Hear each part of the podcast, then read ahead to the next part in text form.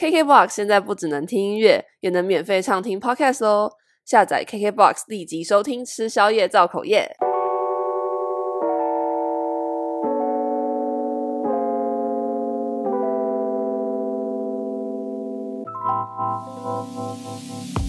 嗨，大家好，欢迎收听今天的吃宵夜造口业，我是 Simon。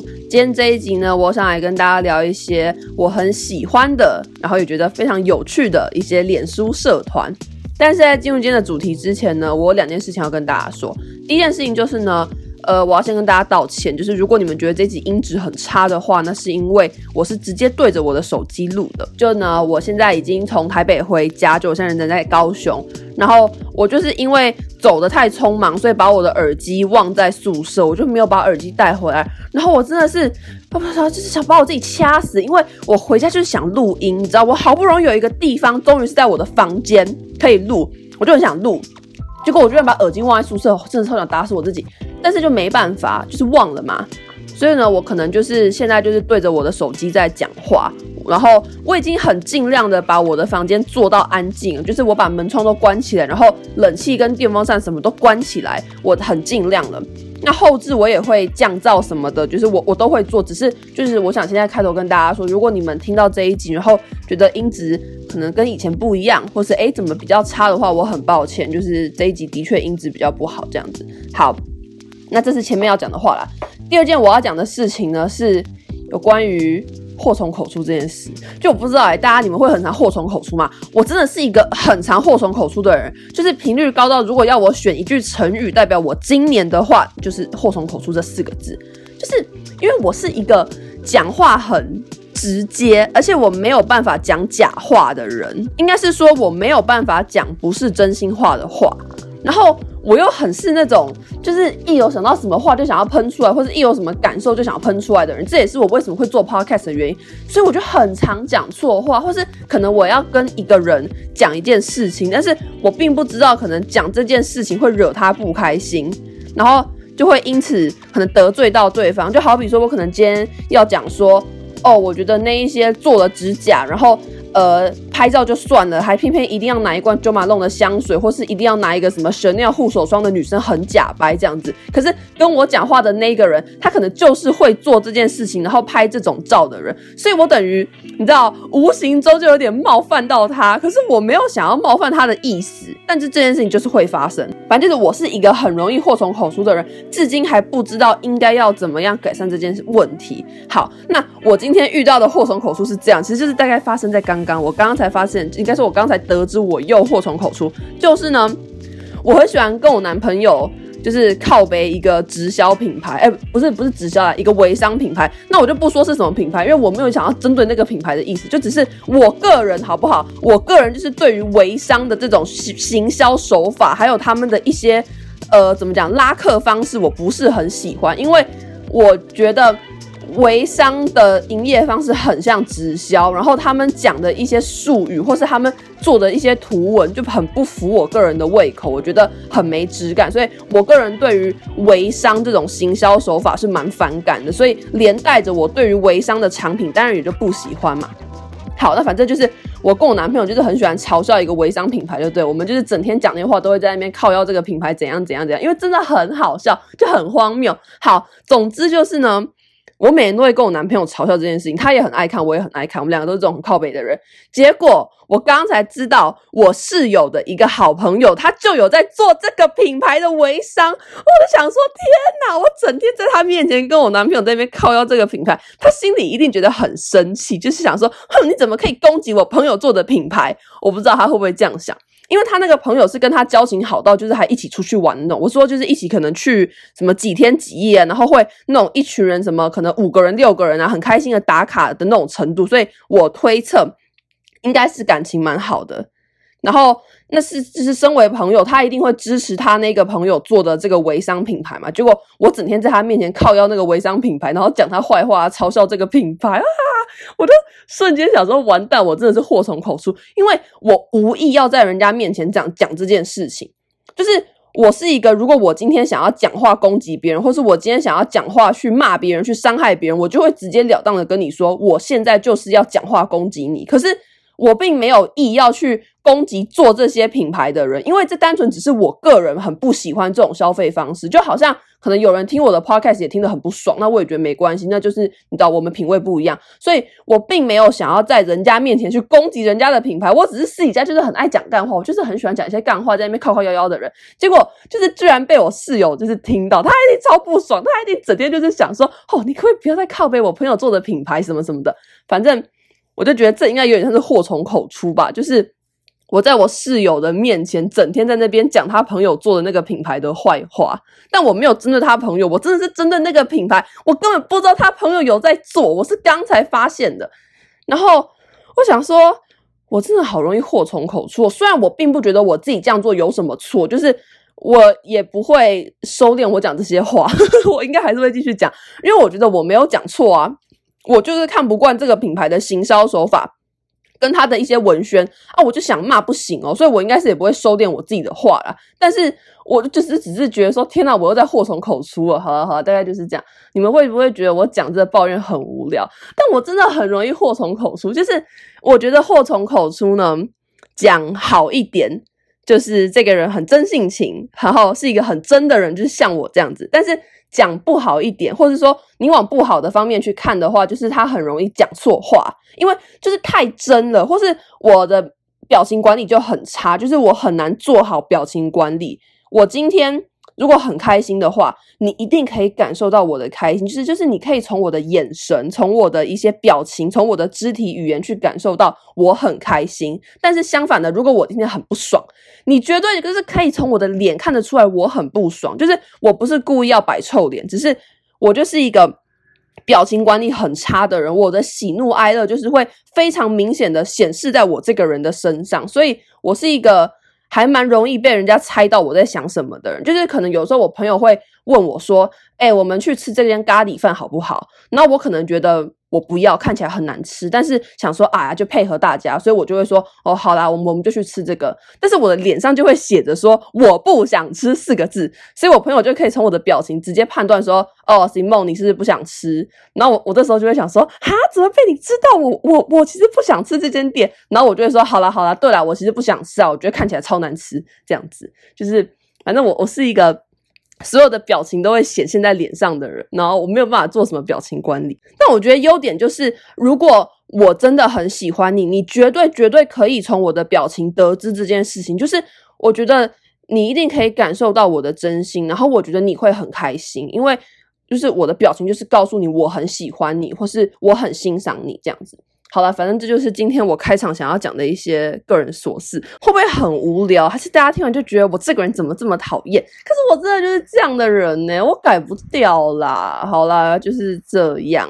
哦，对了，我要先说，如果你们突然觉得这一段，嗯，怎么声音突然又变得更差了的话，是因为我刚刚开了电风扇，就是我刚刚录到一半，我实在是热到受不了，所以我去打开了电风扇。那我只有开弱风，所以如果大家觉得就是。呃，音质怎么突然变差了？就是我很抱歉，可是我真的好热，就是我觉得高雄还是很热，虽然说台北已经开始在变冷，但是我觉得高雄还是热热的，所以我就还是开了电风扇。好了好了，那就是这样，就是这样。开头的呃，想跟大家说的道歉也到了，然后我个人的琐事也讲了，那我们就进入到今天的主题，就是有关于这个有趣的脸书社团。那就我不知道大家还有在玩 Facebook 吗？我知道。可能高中生比较没有在玩，可能比较常玩 IG，但是我自己还是很高频率的有在看脸书啦。不过我通常都是只看，就是我可能会看新闻，或者我会看一些有趣的社团，或是一些粉丝团的迷因之类的。我比较少在脸书发文，不过就是我还是有在看脸书就对了。那所以今天就是要来讲一些我自己在脸书上面很常看的一些有趣的社团。就我不知道脸书社团这个。功能对于大家来说有是一个什么样的存在？呃，我以前只会把脸书社团拿来跟有点像是社团或是什么系学会的人沟通，就可能我们今天要办一个活动，然后那个活动可能是好几十个人要一起举办，那这种时候大家就会创一个脸书社团嘛，因为你在脸书社团里面你要公告，你要传档案，或是你要看谁已读谁未读都比较好看到，所以。就是以前脸书社团对我来说只是这样的一个功能，但我最近就发现呢，脸书社团真的很有趣。好啊，也不是最近，其实我已经在看脸书社团很久，就是有一些真的超好玩的脸书社团，你知道吗？所以我今天就想跟大家分享一些我觉得很有趣的脸书社团，然后我会把这些社团的网址都放在那个资讯栏，你们如果觉得有兴趣，你们可以直接点去看。好，那我们首先就先来讲。呃，我就依照我加入这些社团的时间长短来介绍好了。首先，我先介绍一个我加入时间最长，也是我目前 follow 最久的一个社团。这个社团的名称呢，叫做戒色宣传社以及利益众生社。大家听到这个名字是不是想说哈三小？好，我来跟你们讲这个社团。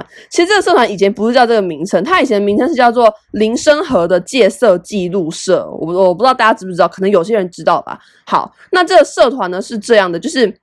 呃，他的版主叫做林生和。那林生和这个人呢，如果我没有理解错误的话，他应该目前的年纪可能是坐落在十七岁、十八岁、十九岁、二十岁，反正就大概这样的一个年纪。因为我有一次看到，就是他在某篇文底下留言说他想要重考。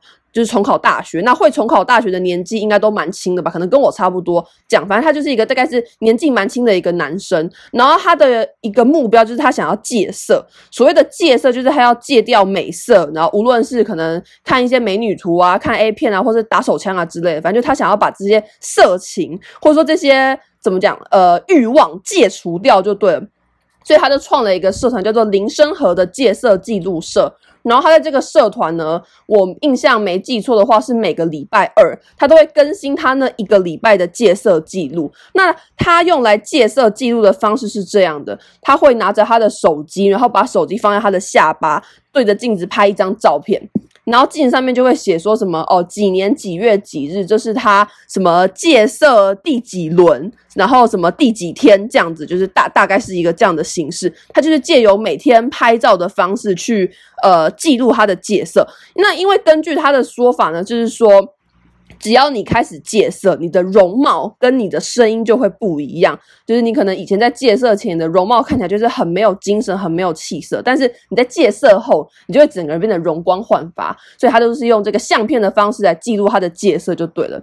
那听到这边，你们可能会觉得很无聊啊，就是一个小男生啊，拍自己的脸有什么好看的？好，我跟你们说，最有趣的部分就是他会犯戒，就是呢，他常常可能坚持没有多久，他就他就破戒了这样。那他破戒的方式呢，他从来也没有跟大家说他到底是，比如说哦，看了什么女明星的 IG 才还破戒，还是看了 A 片破戒，还是打手枪破戒什么，他从来没有说他是怎么样破戒，但反正就是。他很常破戒就对了，那他只要每破戒一次呢，就会算新的一轮。所以比如说，好，他可能从第一轮开始嘛，啊，第一轮到了第三天，他破戒了，那他的下一张照片就会从第二轮的第一天开始记录这样子。所以等于说，每破戒一次就会换一轮。那你们猜他现在已经记录到第几轮了？他现在已经记录到第三十二轮了，所以他超级常破戒。他常常有的时候可能一个礼拜会破戒个两次之类的，超好笑。然后每次他只要发的照片啊，大家看到他破戒就会一直狂按怒，我真的是快要笑死，就真的很好笑。然后就是会有人去问他说：“哎，师傅，你都看什么东西破戒啊？”对，我这边先讲一下，在这个社团里面，大家都会叫林森和师傅，我也不知道为什么，反正就大家都叫他师傅就对了。然后。大家就会去问他说：“哎，师傅，你都是看什么片破戒？或者说，哎，师傅，你都是看什么偶像明星破戒？这样？”然后师傅都不说，师傅都直接忽略掉这些留言，他都不回。反正我就觉得他很有趣，因为他就是一直在狂破戒啊，就觉得这个人怎么就是意志力这么差，就是一直在破戒。我真的觉得超级好笑。但我我必须要说，就是他并不是什么故意在闹，应应该啊，我个人觉得他应该不是故意在闹，因为他的脸书什么的，就他真的感觉就是一个。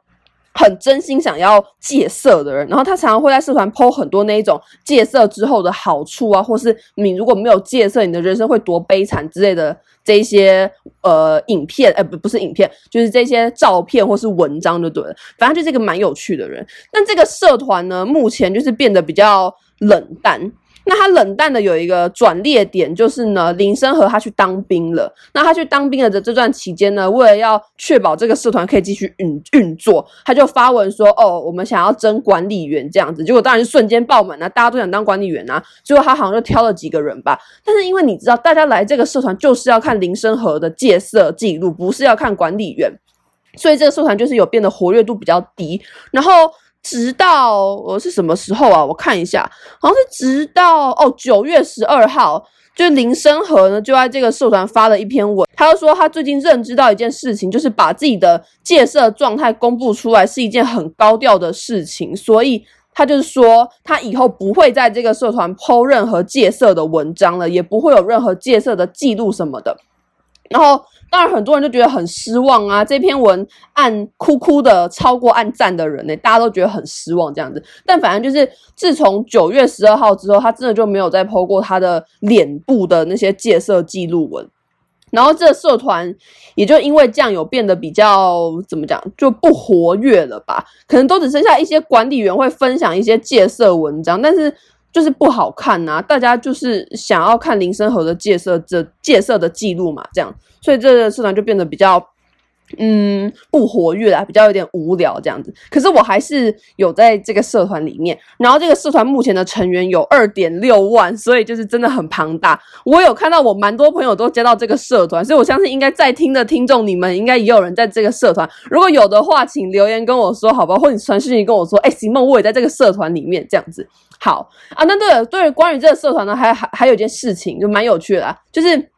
我刚刚前面有说嘛，林森和用来戒色的方式，就是他会把他的手机托在他的下巴，对着镜子自拍，然后每张照片上面都会打什么月份呐、啊，然后什么戒色第几轮之类的嘛。所以有人就是用他的这一个照片的，呃，怎么讲的，他的那个手机啊，还有他文字的部分做了一个脸书的滤镜。我可以再把这个滤镜就是抛在我的 IG 给大家看，不然我可能现在这样讲大家有点抽象，但反正就是。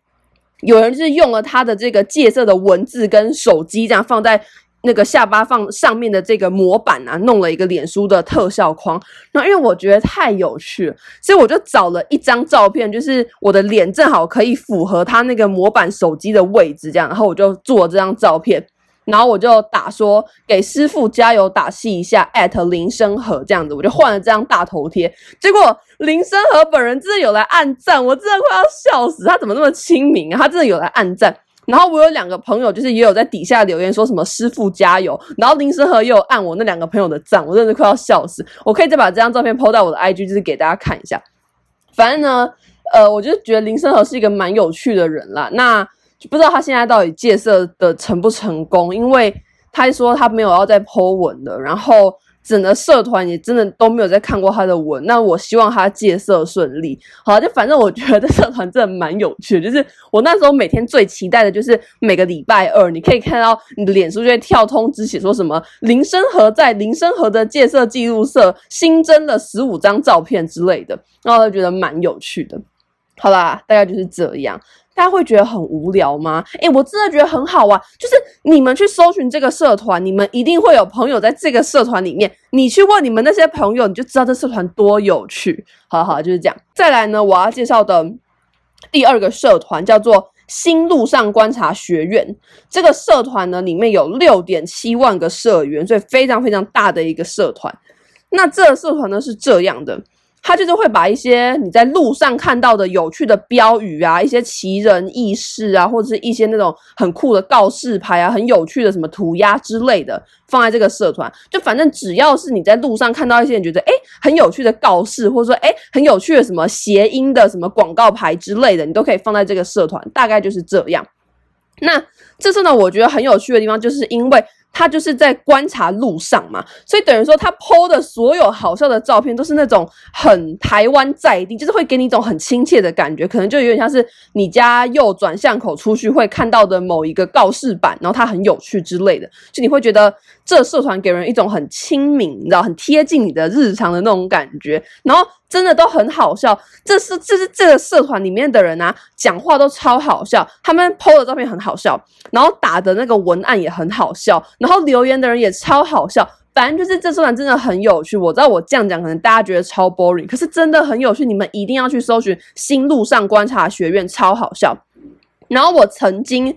也有在这个社团发过一篇文，我自己觉得很好笑，但很多人按怒，不过也是有人按哈啦，就是最后大概有两百多个人，诶，还是一百多块两百，反正就是大概也是有个一两百个人帮我按赞，然后里面就是按哈的也有，按怒的也有这样子，对，反正就是我也曾经在这个社团发过文章，我我就觉得这是社团的人好严格，就是大家都只看那种你知道最高等的那种有趣的事情，你要是 po 的稍微比较不有趣，大家就会按怒来嘘你，我觉得也是蛮有趣的一种社团文化。好啊，大概就是这样。希望你们都可以去看这个新路上观察学院，因为真的很好笑。然后我 Facebook 上面有超多人都在这个社团，我就觉得笑死，就大家都跟我同一类人，真的好好笑。好啦，那第三个我要介绍的社团呢，叫做飞天吉娃娃幸福会。这个社团里面呢，有三点一万位成员，也是非常非常多的成员呢。那这社团是这样的，它基本上就是一个。呃，吉娃娃同好会，就我不知道大家喜不喜欢吉娃娃这种狗，我自己是蛮喜欢，因为我觉得吉娃娃看起来就是傻傻笨笨的，我觉得超萌超可爱，所以我就有加入这个飞天吉娃娃幸福会。然后里面就是大家会 po 一些可能是他们养的吉娃吉娃娃的照片，或是一些网络上的吉娃娃梗图之类的。反正就是大家会 po 一些跟吉娃娃有关的东西。但这个社团有趣的地方就是呢，它里面极黑超多，就极黑就是呢，呃，讨厌吉娃娃的黑粉就简称为极黑。然后这社团里面真的超多极黑，就可能有人发了一些吉娃娃的照片，然后这些极黑就会你知道。大批去按怒，我就觉得超好笑。或者有人就会发，可能有一只吉娃娃很可爱的站在那个门口这样子，然后底底下就会有有两个选项。第一个选项可能就是按爱心，那你按爱心代表的就是开门欢迎小吉，然后你如果按怒的话，代表的就是关门夹死小吉这样子。所以就是呃发了这张照片，让社员去以那个按爱心或是按怒来投票，说你们想要救这只小吉呢，要欢迎他呢，还是要用门夹死他？然后常常最后的结果都是按怒的会大于。按爱心的，然后底下就有人在那边留言说什么哦，这社团怎么这么多极黑啊？极黑给我滚啊之类，就是用开玩笑的方式讲啦。反正我就觉得蛮有趣的，就是这社团里面，呃，有很多极黑，也有很多极粉。然后你可以看到很多很可爱的吉娃娃影片或是照片，所以就是蛮有趣的。如果你是喜欢吉娃娃的人，你应该也会爱这个社团。那如果你是讨厌吉娃娃的人呢，你也一样可以在这个社团当吉黑，反正大家人都很好啦，就自己觉得蛮有趣的哦。那这个社团呢，最近很有趣的，应该说最近最大的一个新闻就是美秀集团的修齐在昨天正式加入了这个飞天吉娃娃幸福会。我真的是快笑死，就是我滑通知就看到版主就发。说什么让我我们欢迎美秀集团的修齐，而且他那个集团的集还故意打成吉娃娃的吉，我真是快要笑死。反正就是这社团里面也是很多很多怎么讲，我认识的人有在这个社团里面，就是我 Facebook 上的朋友这样。那我相信应该有听众，你们人就在这个飞天吉娃娃幸福会里面，不知道你们是吉粉还是吉黑。我自己是吉粉啦，我真的蛮喜欢吉娃娃的。那然后呢，呃，这个社团呢，应该说。吉娃娃类型的社团呢，还有另外一个叫做吉吉香肉锅店，但这社团人就比较少，它只有一点一万位成员，然后这个社团里面的图文数量也比飞天吉娃娃幸福会还要来的少。所以就是看大家喜欢看哪一个了。那我自己是两个都有加，因为我觉得光是这个名称“吉吉香肉锅店”就够好笑了，我自己蛮爱的。好了好了，大概就是这样。那最后一个我要介绍的社团叫做“海绵宝迷因 ”（SpongeBob Memes）。这个社团的成员呢，总共有七千两百七十三位，是今天所有的社团里面呃成员数最少的。那这社团呢，我觉得很有趣的地方就是在于，它主要就是剖一些海绵宝宝的台词图，就是他们可能会看到可能海绵宝宝这个动画里面讲了什么很有趣的话嘛，他就给它截图起来。但是他不会只发那些截图哦，他通常都会配上一句呃文案这样子，然后那个文案加那张图就会变得很有趣。比如说，我随便念一下好了，我现在划一篇我自己觉得蛮好玩的文章。但先让我找一下。哦哦，我找到一篇，我觉得很好笑。他的文案呢，就是打说，当你刚到公司坐下来时，你的老板说，然后放了那张照片，就是谢老板对着章鱼哥说，不要浪费时间呼吸，我不是请你来呼吸的。大家觉得好笑吗？我觉得超好笑。可是你们听我这样讲，是不是觉得很 boring？可是真的很好笑。反正就是，如果你们是海绵宝的粉丝，或是你们就是想要看一些有趣的图文，真的是图文哦，就是文案跟图片两个结合在一起很有趣的话，你们可以去搜寻这个社团，叫做海绵宝迷因。好啦，我真的是真的觉得很好玩，然后也是我可能坐捷运的时候啊，或者我在排队的时候，我会滑的东西，这样子。好了，那反正呢，今天介绍的这几个社团，就是我在脸书上看的一些很有趣的社团。那我看这些社团呢，嗯，最少都有一个月，那最多可能有到，我觉得应该有到半年呢。像那个林森和的介绍记录社，我看了很久，就是我记得我还没毕业前就在看林森和的介绍记录社，所以看到现在应该也是蛮久了。那不知道你们会不会喜欢这些社团，还是你们本身就在这些社团里面？如果你们本身就在这些社团里面呢，请务必一定要告诉我，我真的觉得就是你知道太有趣了，听众居然跟我的一样都在这些社团。那如果你们是看完这些社团之后，你们觉得很有趣的话呢，你们也可以就是留言告诉我说，哎，你们觉得这些社团很好玩这样子。好，那反正今天的主题大概就是这样，希望你们不会觉得太 boring，因为我真心觉得这些社团都好有趣，我真的真的超爱看。然后这也就是我平常会看的东西，就是呢。